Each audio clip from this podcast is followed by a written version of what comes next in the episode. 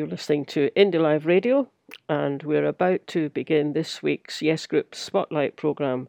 And this week it features a Scottish Currency Group. They organised a conference at the end of November, and this talk comes from a debate called Designing the Scottish Reserve Bank. Corey Wilson is in the chair, and it features a panel discussion with Professor Richard Murphy of taxresearch.org, Dr. Craig Dalziel from Commonweal, Dr. Tim Rideout from the Scottish Currency Group, and Karen von Sweden from Modern Money Scotland. And we hope you enjoy it. We just want to say before we start that the Indie Live radio team really appreciate the Scottish Currency Group for letting us share their content. Here it is. Good morning and welcome to the Scottish Currency Group event. Um, I think we're in for an exciting and interesting discussion over the next couple of hours, so I'm glad you've managed to join us. And the first speaker is Dr. Craig Dalziel of Commonweal. Yes, I, have been asked to come on to talk about um, just what a central bank is, what it does, and what it would take Scotland to set one up. Now, I wrote a paper on this. Um, three years ago this month, actually, November 2017. Um, you can find that on the Commonweal website, commonweal.scot. Go into our policy library and look for the paper Scotland's National Bank. And I go through all, all, all the issues here. Now, I'm going to try and summarise this paper in five minutes, which of course is impossible. So I really encourage people who are interested in this topic to, to go to that paper and, and, and really delve into the, the, the details of it. Um, so, what does a central bank do? We're used to the the big thing that central banks do. That is monitoring the money supply of a country and setting things like interest rates, inflation targets, um, perhaps even balance of payment uh, targets. That this this was a policy that used to be uh, quite popular in the UK, monitoring how many, how much, what is the value of the goods uh, being exported from the country versus what is being imported and trying to to work out if that balance is the the, the right thing. In, in, an, in an era of globalization, we don't really track that much anymore. Maybe we should. That's something for uh, policy people to discuss.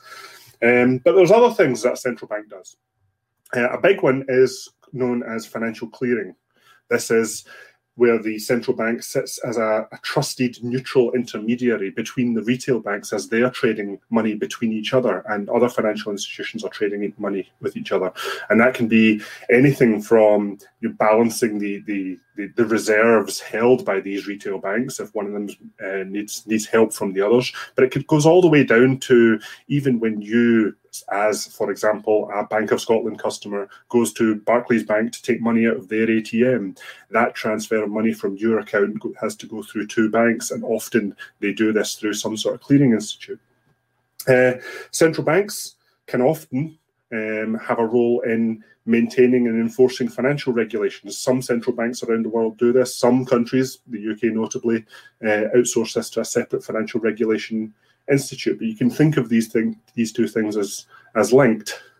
Um, we do think about central banks, and, and, folk who are around in the 2014 campaign um, will will know uh, the, the, the term lender of last resort. This is something else that central banks can do. Ultimately, as the pers- as the, the institute that defines the money supply in a country, they are the ones who can bail out any institution if no one else can.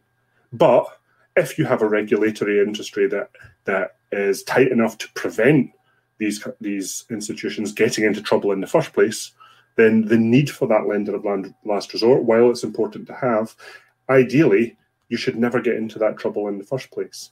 A good example of this that I highlight in the paper is um, during the 2008 financial crisis, when banks were collapsing all over the world. One country that notably didn't suffer a financial crisis as part of the the, the crash itself was Jamaica. They had learned from a previous financial crash in the 1990s uh, that affected their housing and their, their housing sector. And they tightened up their financial regulations. And as a result, in 2008, their banks weathered that storm pretty well.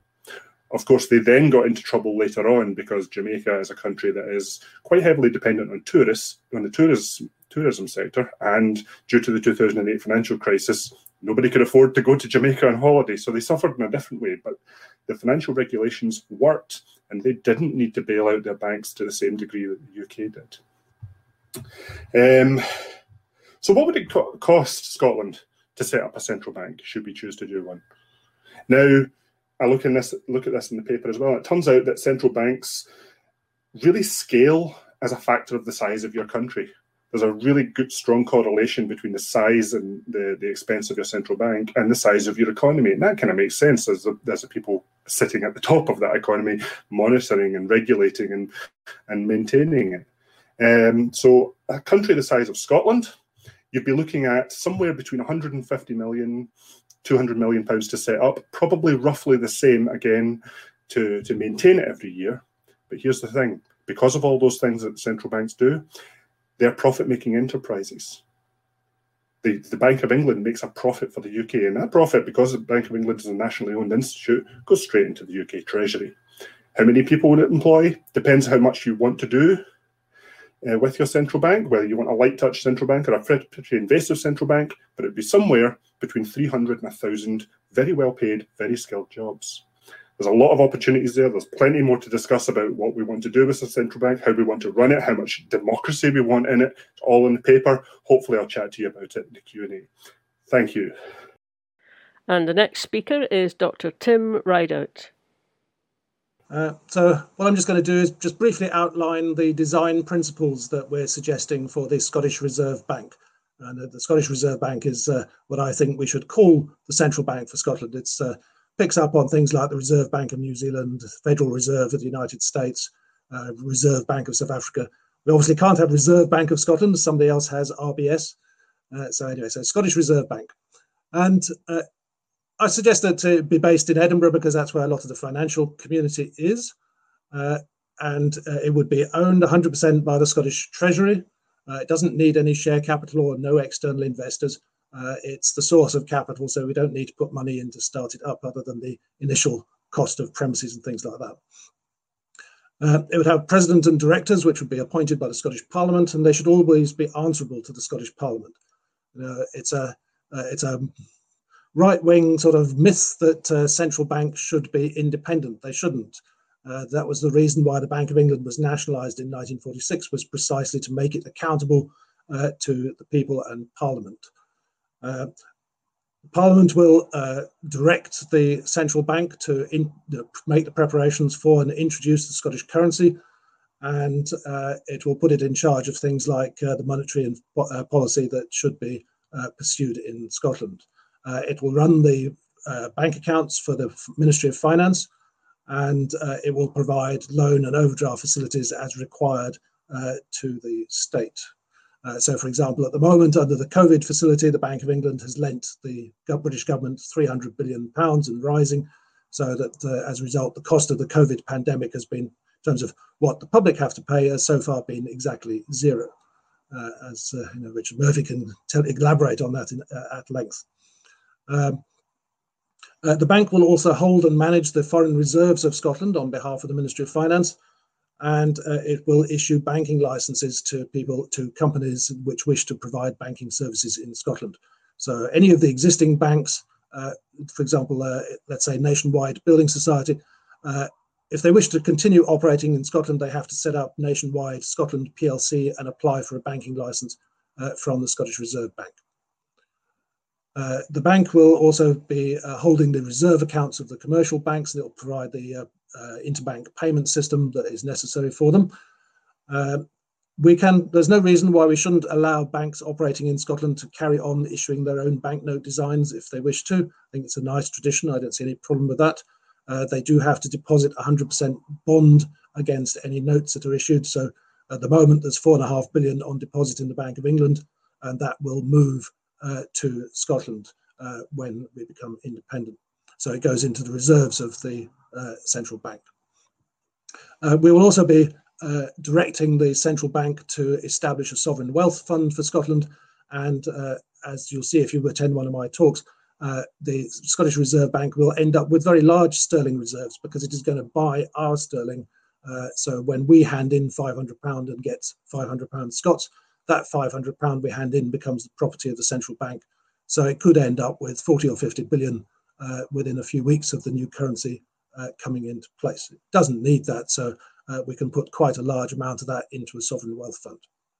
So that's very brief summary. We will display the motion before you get to uh, uh, vote on it, uh, but I think we can open things up to some questions. Perfect, thank you. Thanks for that, Tim. Um, I would like to invite the rest of the panellists back on. Okay, so one of the first questions that we have is what rules need to be incorporated into Scottish banking regulation and why are they important? Can we go to you, Richard, please? Wow, what a big question. Um, wasn't what I was planning to open with. I mean, can I just make a general comment, though, which is actually quite important at this moment? And that is that we're discussing something which does presume that Scotland is going to have its own currency. A reserve bank can't really operate in another currency. I know that there are things called central banks across Europe which do use the euro. They don't have the range of powers that I think is necessary to deliver the control of an economy that Scotland is going to need, particularly as a new country. And the power it most particularly needs is the ability to control its interest rate. Um, it is said that Scotland is going to have all sorts of financial problems if it becomes independent, which I suspect those who are watching this will realise that I don't agree with. But I do think that Scotland has to have the means to actually enforce, in a sense, its will upon the Scottish economy. And that is what governments around the world do. I mean, as far as I'm concerned, governments exist to run economies fundamentally, to deliver well being for the people of the countries for whom they're responsible. And having your own currency is a pretty fundamental part of that. With regard to the Central Reserve Bank that is going to be required, without having your own currency, you can't control the interest rate, which is a fundamental job of a reserve bank without having your own currency, you can't run those reserve bank accounts on behalf of banks because they'd have to be held with the Bank of England if they're going to be held with anybody. And so you wouldn't have the means to actually regulate Scottish banking. And without your own currency, you can't do quantitative easing, which is the long term mechanism now used to control interest rates within an economy. And there is a real value to low interest rates, as we've all seen, and as anybody with a mortgage will know. In fact, I believe that unless Scotland has the ability ability to control Scottish interest rates after the independence um, has arisen, then having a res- central reserve bank is no point. But also, Scotland is left completely exposed to risk with regard to interest rate policy set for another country.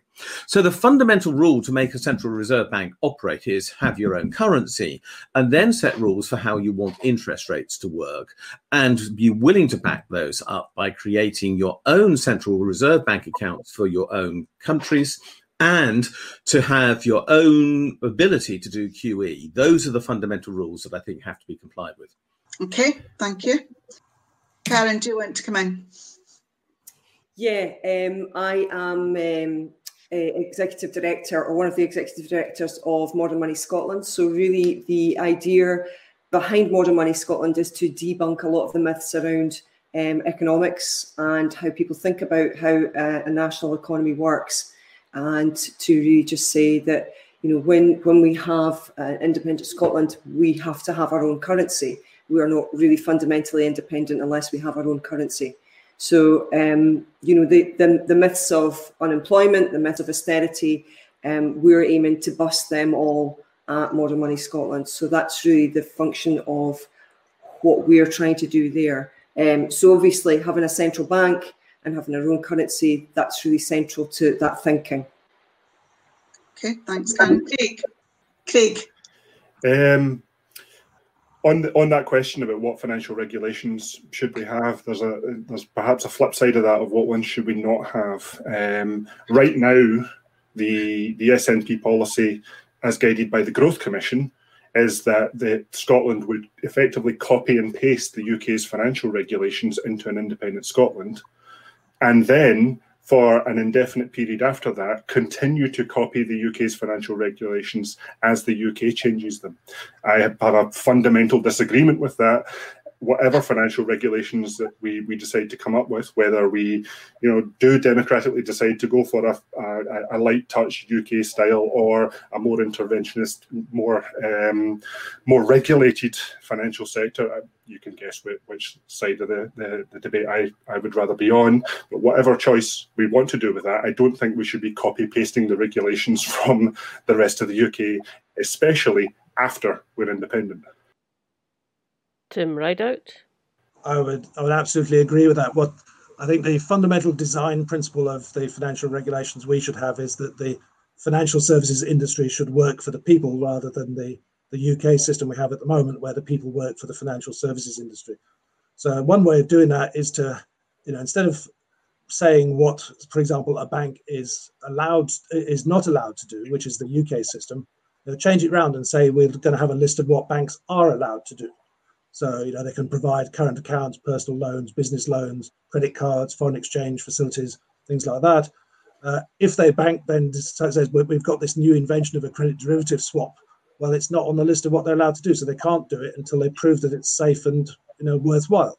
Whereas the UK system, they can come up with anything new and it's automatically allowed until Westminster gets around to banning it because it turns out to be dangerous.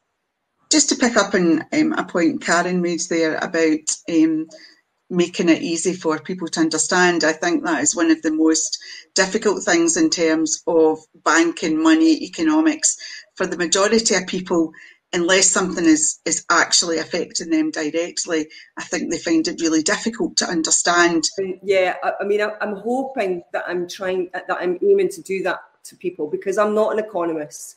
Um, and really, um, it is important that people understand, first and foremost, that um, the taxation myth that uh, you know post post not having the gold standard anymore when we now have a free floating fiat currency um, you know the pound note is just a note and um, there's no there's no gold behind it. So i think pe- there's a lot of people in the population still have an idea that money has an inherent value and th- we have to start from that point i think first and foremost and say no it doesn't. And you know your government creates the money it's the monopoly issuer of the money and it creates the money first and then it taxes second. And when people get their heads around that concept i think that that then sets the wheels in motion to understanding that you, your money is your political tool that your uh, politicians direct to make things happen. And if we don't have that tool we can't increase our health service. We can't do all the things that really Scotland, I know that the Scottish people want to happen. Um, you know, actually, probably whether they vote no or yes. We have to have that tool in place. And now, Richard Murphy. Brief one. I mean, I, I, am actually now trying to put out videos virtually every day on my blog, the Tax Research UK, I admit, blog. But you know, you never know, it might change one day.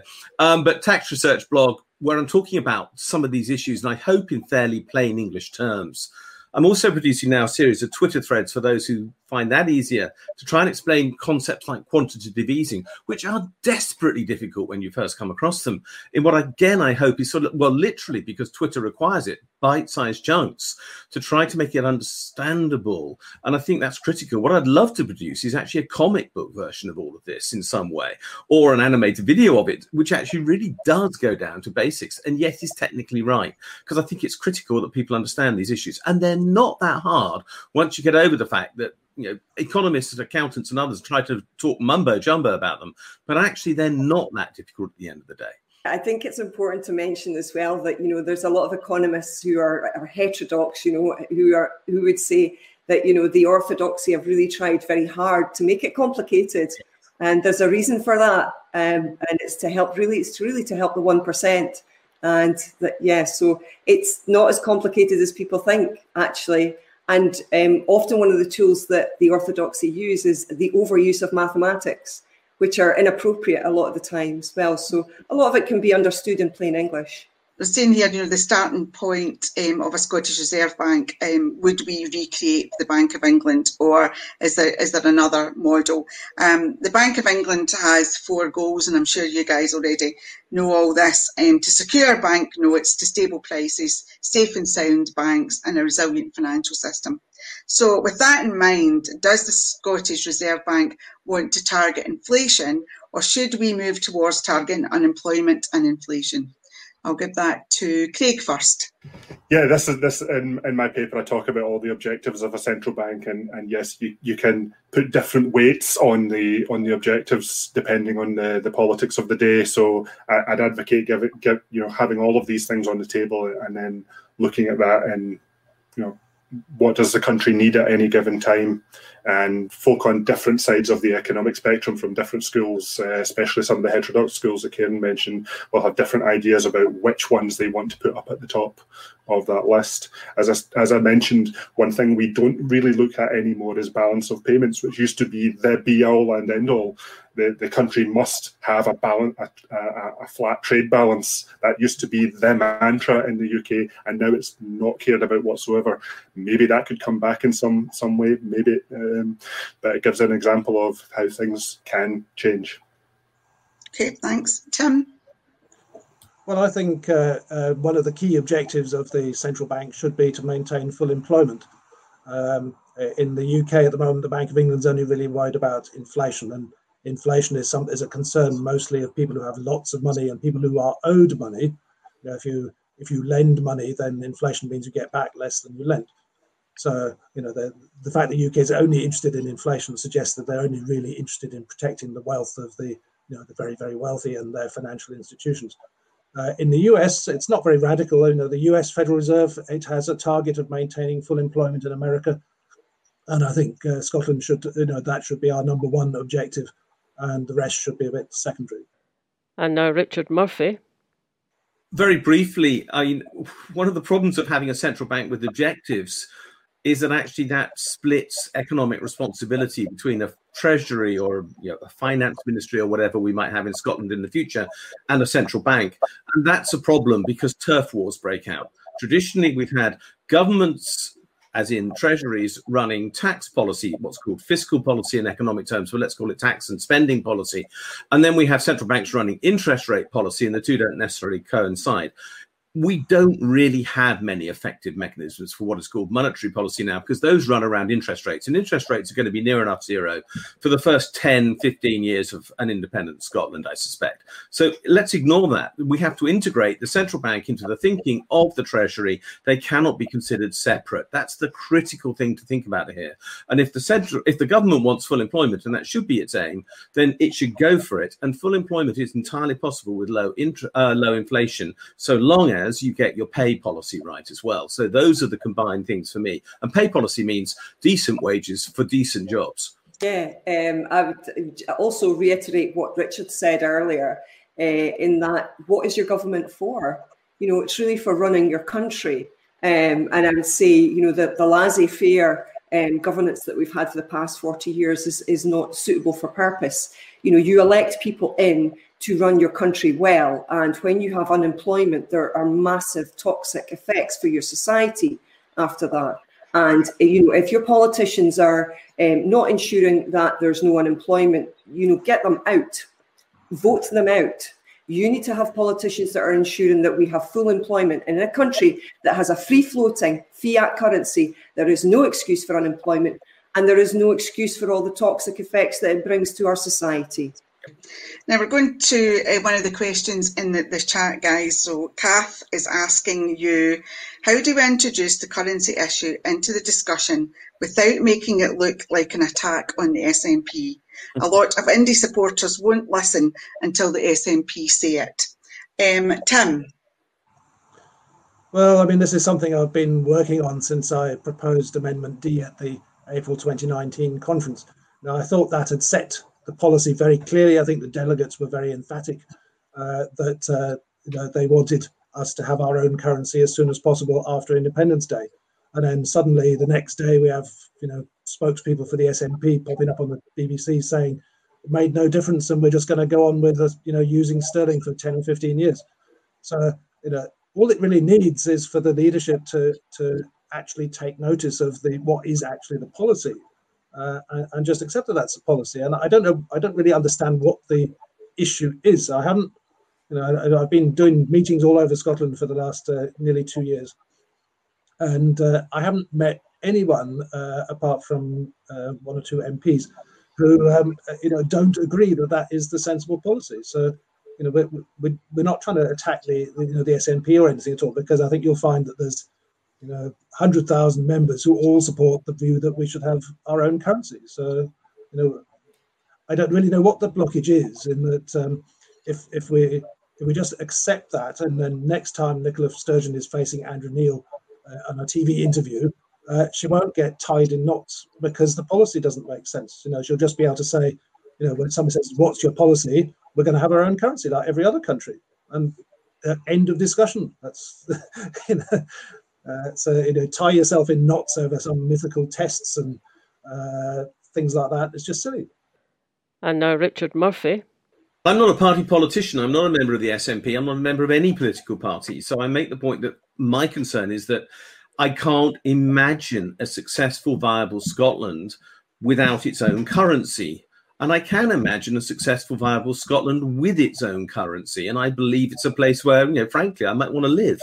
So the difference is absolutely fundamental. It is literally about being independent. You can't be independent if you don't stake your claim as a country to tax in your own right and have your own currency. And tax and money are the flip side of each other. Spending puts money into the economy and tax brings it back. That's what actually happens in reality. That's how money is created by government spending and it's claimed back to prevent inflation by taxation. So these things are just not independent in a country. And yeah, if Scotland wants to really run its own economy, and God knows Scotland's capable of doing that. Let's not believe any of the stories to the contrary. If Scotland wants to do that, it has to have its own currency. It's just like going out to become a carpenter and not having a saw. You know, it's as basic as that. Yeah, that's a really great analogy from Richard. It is. It's just like you know, you, you, your currency is your tool that enacts policy. You know, that's very. You know, if we you, if we have to ask for the tool from another country, but that's we're but but we're in the situation we're in now. So yeah. yeah, but how how your question is how are you not attacking the SNP? Well, the SNP is a democracy.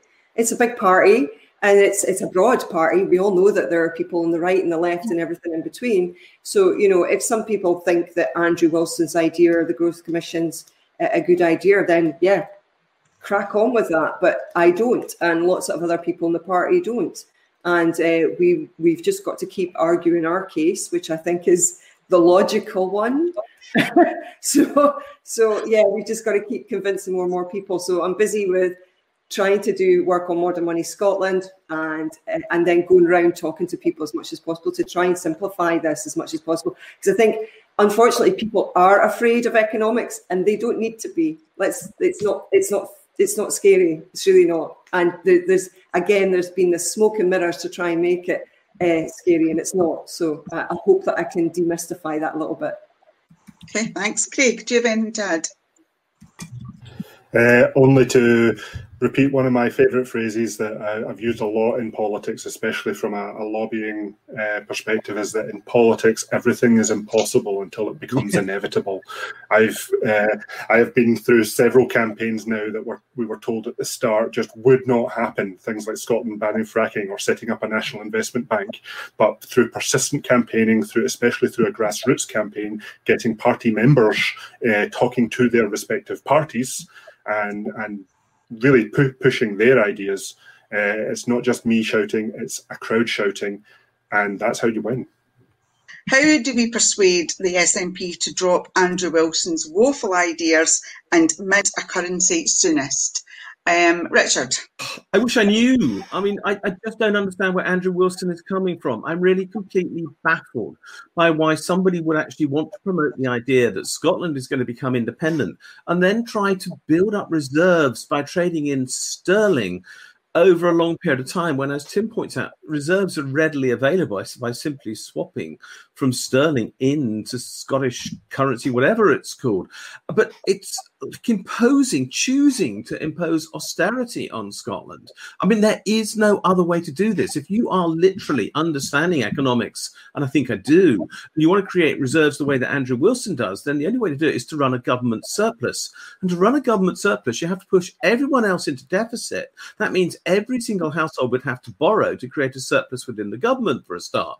Now, that's so basically wrong to force every household to borrow to let the government have a surplus that it's just well, almost criminal to think that that's the right way to go. And it would literally crush the spirit of Scotland. And damn it, what's running the whole independence campaign is the spirit of Scotland, as far as I can see. And I watch, you know, from a little bit from afar, but read and am in touch with lots of people. So look, I just don't understand Andrew Wilson's approach. I don't understand why it's attractive.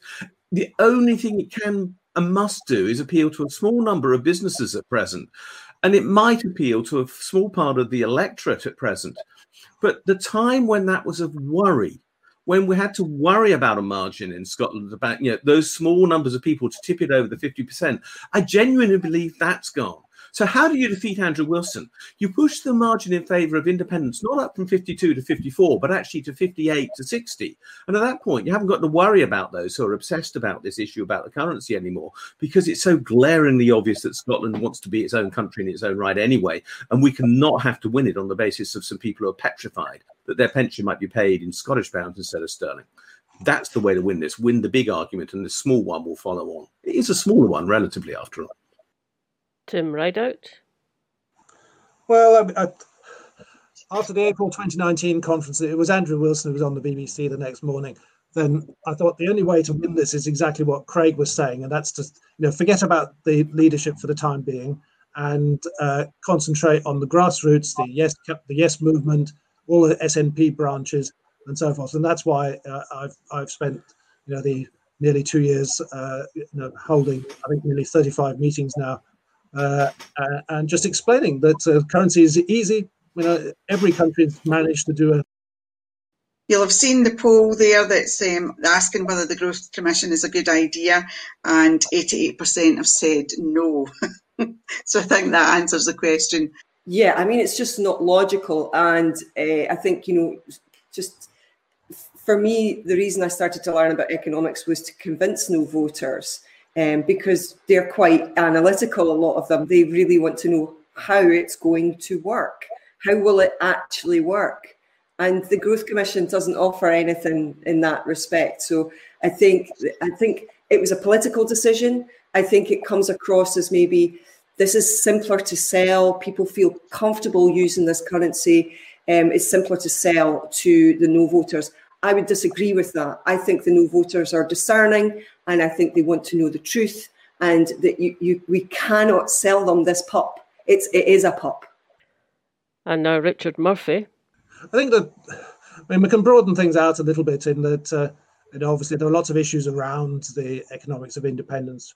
Karen's raised one of pensions, and I think you know might just worth mentioning. I think what I well, what I think would happen with the UK state pension, for example. So you know, as things things stand, as the continuing state, the UK would be liable to pay the state pension to, to everyone the same way as they pay it to people in Spain or, you know, even a, you know, a Polish plumber who comes to work in the UK for 10 years and goes back to Poland, they're still entitled to 10 years worth of a UK state pension. But it's not a funded scheme, so there is no pension fund behind it. So, uh, and it comes out of current taxation. So I think what would happen in the negotiations over independence is that there'll be a, a small payment of uh, a couple of billion out of the UK state pension fund, which usually has a few billion in it. Uh, and Scotland would agree to take over the state pension and would then pay it in Scottish pounds uh, going forward. And you know, it, it's it's funded then from the national insurance and the income tax that we're paying uh, anyway. Uh, so uh, I think that's probably what will happen to the state pension. Anyone who has a private pension or from a, a company based in England, that will be paid in sterling and it's the private banks are agents of the central bank. So is it right that the central bank regulates the private banks? This should continue, or should we? What should the structure look like? Craig Dalziel. As I said, uh, some countries have that role of financial regulation built into and embedded within a central bank. Uh, others uh, have a separate uh, financial regulatory uh, institute that does that for them. In either case, the result is the same. Yes, you know we do need uh, uh, strong regulation of, of the banks. We've we've seen plenty of times what happens when we don't. It's as simple as that. I agree with Craig entirely. This is the job of the central bank, and it has to be done extremely well. And that also requires that there be a commitment to paying good regulators. One of the failures of the UK, and one of the reasons why we cannot adopt the UK mentality on these issues, is that regulation is being treated as a secondary issue of inconsequence and has not attracted the best caliber of candidates. We have to make sure that Scotland does not have that attitude, not just on banking, but on other issues as well, like tax in my case, but all right across the board. Scotland needs a great civil service to run it as a great country. What what Tim picked up on there um, is about pensions, and I think that is something that probably scares a lot of the population, um, and it's used as a scaremonger to to keep us all in our box, basically. Um, how can we ensure that going forward, um, you know, our pensions are protected, and, and what would you guys suggest an independent Scotland um, should create for a pension? Craig? Oh, I've just been writing a paper on that. It will be published uh, sometime next year, actually. Um, I mean, one we, we, we do often see that statistic that Scotland has, uh, that the UK has the lowest state pension in Western Europe, and that's true. We've got some of the lowest percentage replace income replacement rates um, among the state pension. Um, that is largely because we have transferred the responsibility of looking at of, of having a, a retirement income to the private sector. You know, our, our private pensions are, are, make up a much larger percentage of retirement income than than many other countries across Europe, and that leads to problems with one. You know, every time you're, you're paying into your pension or you're transferring your pension around looking for a better deal, you're paying fees, and that money is leaving and going into the financial sector's profits. But there's also instability, uh, whether it's through a, a company pension you know, disappearing when the company uh, goes bankrupt. We're seeing headlines about that today, um, as we have just about every week, or you know, just again the, the, the financial sector finding ways of taking your money. Um, or when the markets collapse, you see your savings disappear again. And if that happens shortly before you retire, you have no way of building that that back up again before you before you need it. So I think we do, we should maybe try and shift that balance away back, uh, back to a strong state pension uh, and a more marginal private sector. Yeah, well, that's another example of you know why you want your your money your currency as a tool because you can make that decision. You're you elect your government and you say we want better pensions, and the, the government has to create that uh, pension from the currency that it can create. Um, and that's you know the, the the the big thing that people come back to me when I'm talking to this uh, talking about this is so what are the constraints? What's the constraints on issuing currency? Well, the constraint uh, is is um, inflation. So, but we have we have this really low pension here uh, in in Scotland in the UK, and um, you know we have elderly people dying in cold in their houses, and in Scotland, you know that's particularly uh, pernicious, seeing as how we have so such a glut of energy in Scotland. So, um, yeah, we, we can choose to, to pay a better pension, a better state pension, once we're independent and we have our own currency. Tim Rideout. Yeah, well, absolutely. And uh, I mean, to be a little bit dismal about it, uh, the the life expectancy of people in Scotland is actually is rather shorter than it is in England for, on average. Um, so I looked at I looked, looked at some figures. So you know, a man in Easterhouse has a life expectancy of 72, whereas a man in Kensington has a life expectancy of 91. Uh, so uh, the the cost of paying state pensions in Scotland is on average rather less than it is in England over the lifetime of the pensioner.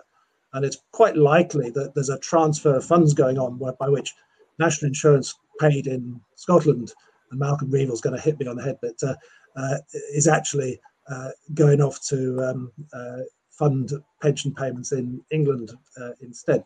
So I think if we're collecting the national insurance and income tax and uh, so forth, and we're paying the state pension out of the Scottish government's budget, uh, we could probably increase the pension without actually uh, requiring any additional funding to do that. And now Richard Murphy.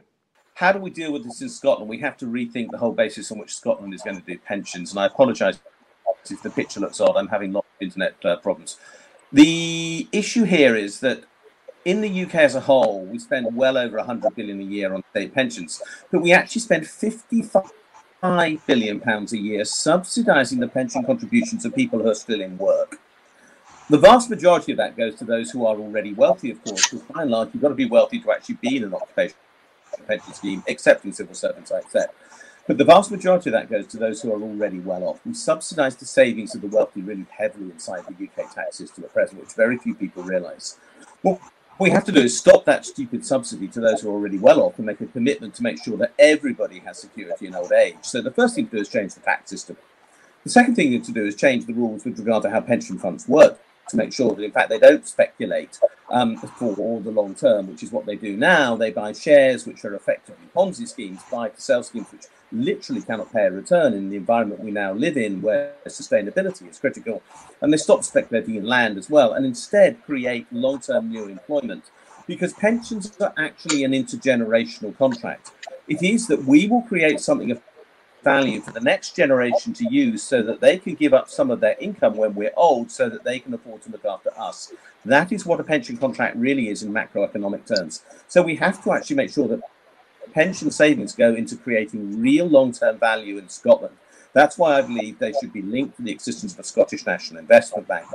This way, you actually provide real long term economic security for the people of Scotland by generating wealth in Scotland for the younger people of Scotland to enjoy so that they can look after the older people of Scotland in the future. Now, this is a fundamental rethinking of that intergenerational contract to provide people with the security they need. In the short term, we're dependent upon the exchange rate with regard to existing contracts. I accept that. But in the longer term, Scotland can commit to paying a much higher pension if only it thinks that it has to invest to pay for that future for everyone who lives there. And boy, will people in Scotland be better off if that policy is adopted than they are in England right now, where frankly pensions are being, well, um, to use a phrase that Boris Johnson might recognise, staffed against the wall of the City of London. Um, what should the pension age be in Scotland and an independent Scotland? Um, right, I'm going to be a bit controversial. How about we stop thinking about uh, retirement age and instead think about a universal basic income that allows people to retire when they want to and when they need to? I Anybody else? I think that's a great idea. I think pension age is a ridiculous concept. I want to retire when I'm 83 at the earliest because um, I just love what I do and I don't, you know, that's all I want to do. But I know people who need to retire in their 50s because they can't work, there is no opportunity, and everything else. So we have to have a system that is flexible enough to make sure that we care for people in the communities where they live. And Craig's right on this. The UBI is part of that universal basic. I'd agree with Craig that uh, you know, uh, some some people uh, you know they're they're young when they're 80 and other people are old when they're 60. So uh, we need something that's a bit flexible uh, uh, about you know you can choose when you want to retire and take your pension. Yeah, I think um, the, the, same as Richard as well. You know, I don't see myself retiring at 65. Um, you know, I think I'll probably keep working probably until I die. I think um, John Weeks, another economist, he literally was writing a paper in his bed while he was dying. Um, so if you do things that you love, you're, always going to be working at them. So, but you know, obviously, if you're a fireman um, or if you're a nurse, you cannot be expected to do that kind of physical labour um, until you know when you you get older. So that's you know, yeah, there, there has to be flexibility. It has to be a lot more intelligent than it currently is. Okay, and the final um, question on pensions: um, Who would be responsible for um, pension, state pension in independent Scotland? you know what happens in that transition period across independence and my position is that for UK citizens who have built up a UK entitlement using the UK national insurance, I mean, that that commitment will continue, you know, whether or not you know whether or not they live in the UK when they retire, unless there is a deal to the contrary, which is always always to be said. And maybe there will be a political settlement, like as Tim said earlier, whereby uh, the Scottish government takes on some sort of liability for pensioners in Scotland post independence. Uh, maybe that will involve some sort of compensatory uh, payment from you, the the UK to the Scottish government to that liability, some sort of equivalent payment. Um, but without that, then I have paid national insurance. I am I have built up an entitlement, um, you know, for some sort of UK pension, whether I retire and live in Edinburgh, London, or New York, you know, I will get that. I, I, am I am due that entitlement. So yes, there will be a lot of politics around that point. I can probably already hear people screaming at me on social media on, on both sides of this, but that's the way it is, unless there is a deal to the contrary.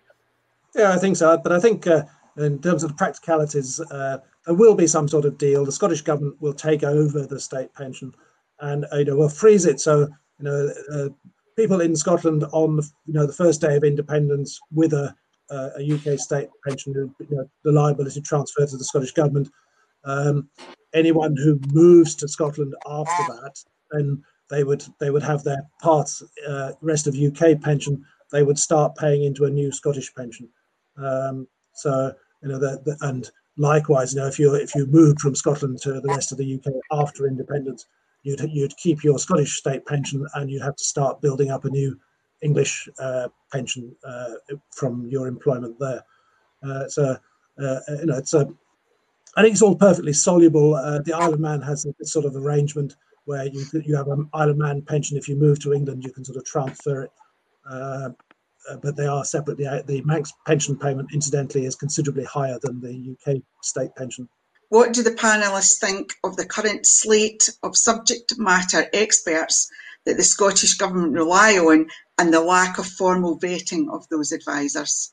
Um, so yeah, I, I, guess probably the first one that I can think of is the for the Scottish National Investment Bank.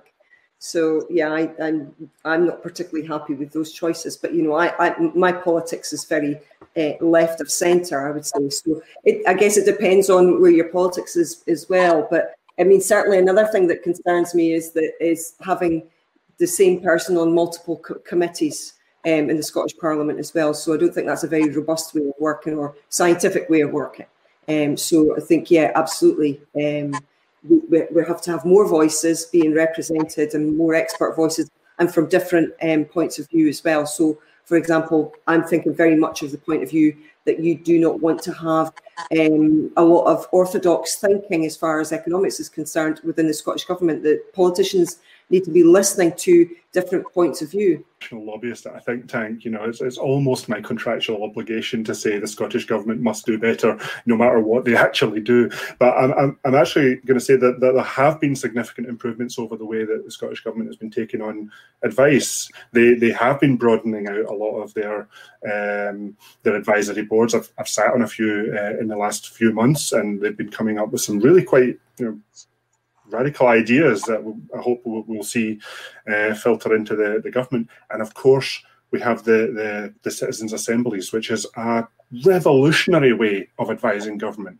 this, the Scottish Citizens Assembly uh, is going to have its final meeting um, next week to to firm up its final report. I've seen an early version of it, and I'm really excited to see some of the things coming out of it. They've been they've been calling for quite independently, quite calling for quite a lot of the things that Common Weal have been calling for. Thing, things like uh, a Scottish Statistics Agency, and very radically for an upper chamber to the Scottish Parliament itself made up of citizens. So instead of a House of Lords, a House of Citizens to scrutinise legislation uh, coming out of the Scottish Government. If we did that, that'd be a, a, a, a fantastic thing for Scotland, a completely unique way of, of, of running a country. And that's ordinary Scots have come up with this idea and pushed it. So, so if we can get more of that kind of thinking advising government, we can do amazing things wrote a white paper on taxation in Scotland for Common Weal, and I'm now doing some updating work on that. One of the things I made the point of was that you really do need to reflect a wide range of interests in any body which is trying to represent the people of Scotland, and that's true of any consultation. It always worries me when I hear, for example, on tax, that business people are and accountants are the people who know about tax, when actually um, the people who really know about tax are those who are actually paying it. And that would include pensioners and employees and charities and companies, small as well as large, etc. So any consultation has to have the criteria that the consultation process must hear all of those who are interested and not just the selected uh, voices of those who can A, shout loudest and B, afford to give up the time to be present on the consultation. And that second point is really critical because if you can't afford to be there, then you can't be consulted. And a lot of these things require time commitment. And so I think there should be a payment made by government, by you know, the future independent government, to ensure that voices can be heard by paying people to be represented on these bodies so that time lost and the costs of time lost, like childcare, are covered for those who partake. Because that way you can hear all voices. At the moment, you just hear those whose employers can afford to send them, and that's wrong. Going back to talking about UBI, if we were to introduce UBI, should the tax threshold be reduced to 10k per year to generate more tax? Karen?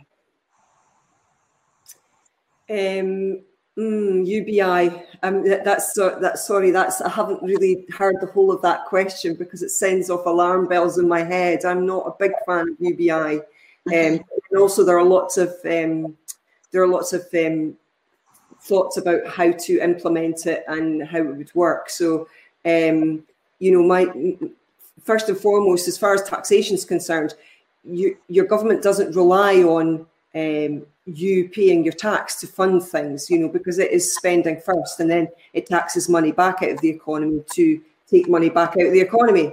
Um, so, you know, UBI, I'm, I'm, i have a lot of concerns about it and how it would be implemented. Um, and yeah, taxation the government doesn't rely on your taxes per se. Okay, Craig.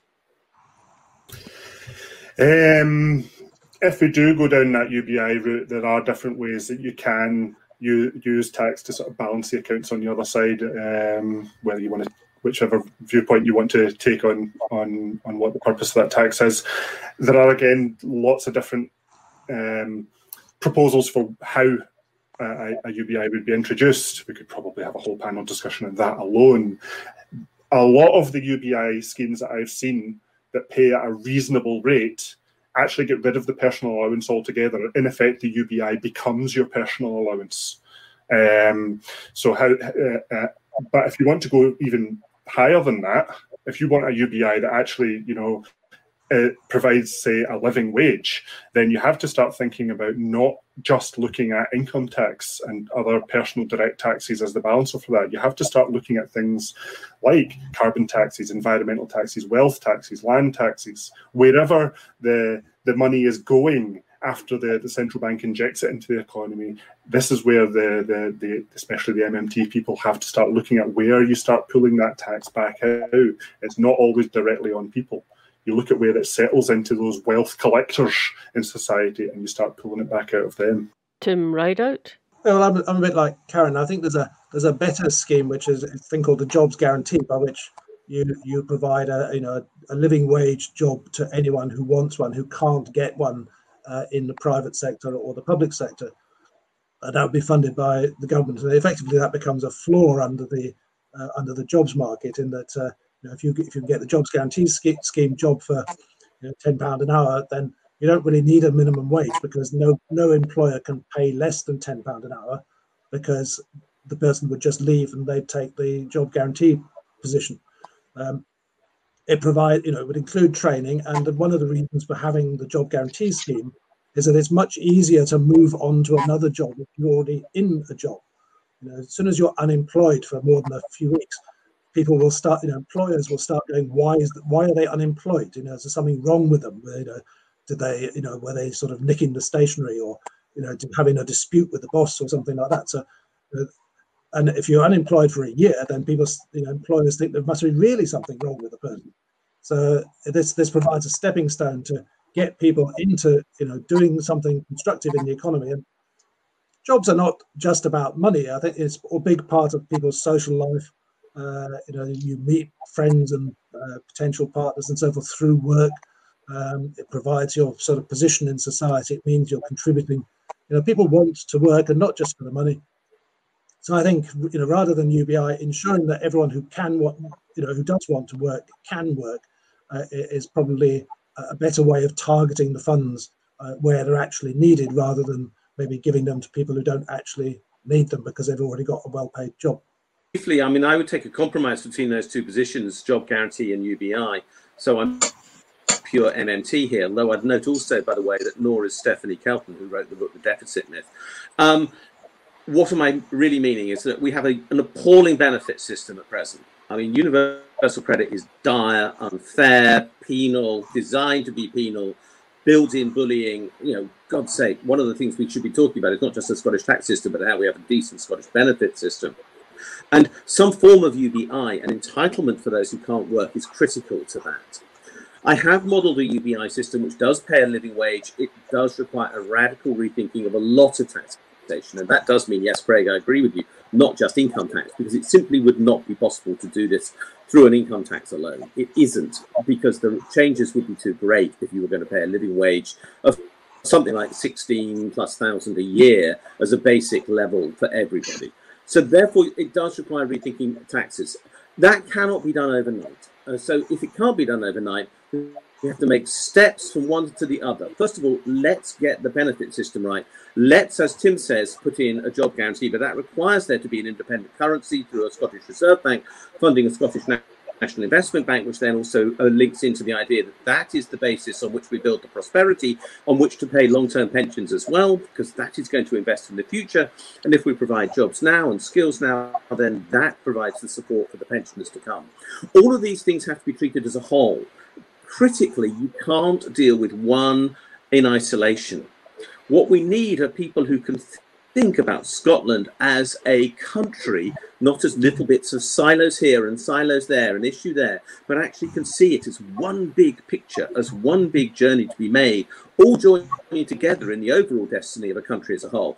And that's the answer to this whole question, I believe. So it isn't a job guarantee, it isn't a UBI, it's a bit of both, but it's a bit of a change, well, more than a bit of a change to credit, universal credit it. It's more than a change to tax. It's rethinking from the beginning onwards. And a Scottish Central Reserve Bank is part of that process, I guarantee you. Okay, thank you. Um, John Gordon has made a, a, comment here that any future Scottish government must not have any unelected representatives. No matter how many houses of government there are, those who govern must be elected by the people. Um, and I think that's a sentiment that probably most agree with. Well, I'm afraid, guys, that's us um, kind of run out of time. So I would really like to thank you for your input this morning. Um, it's been fantastic.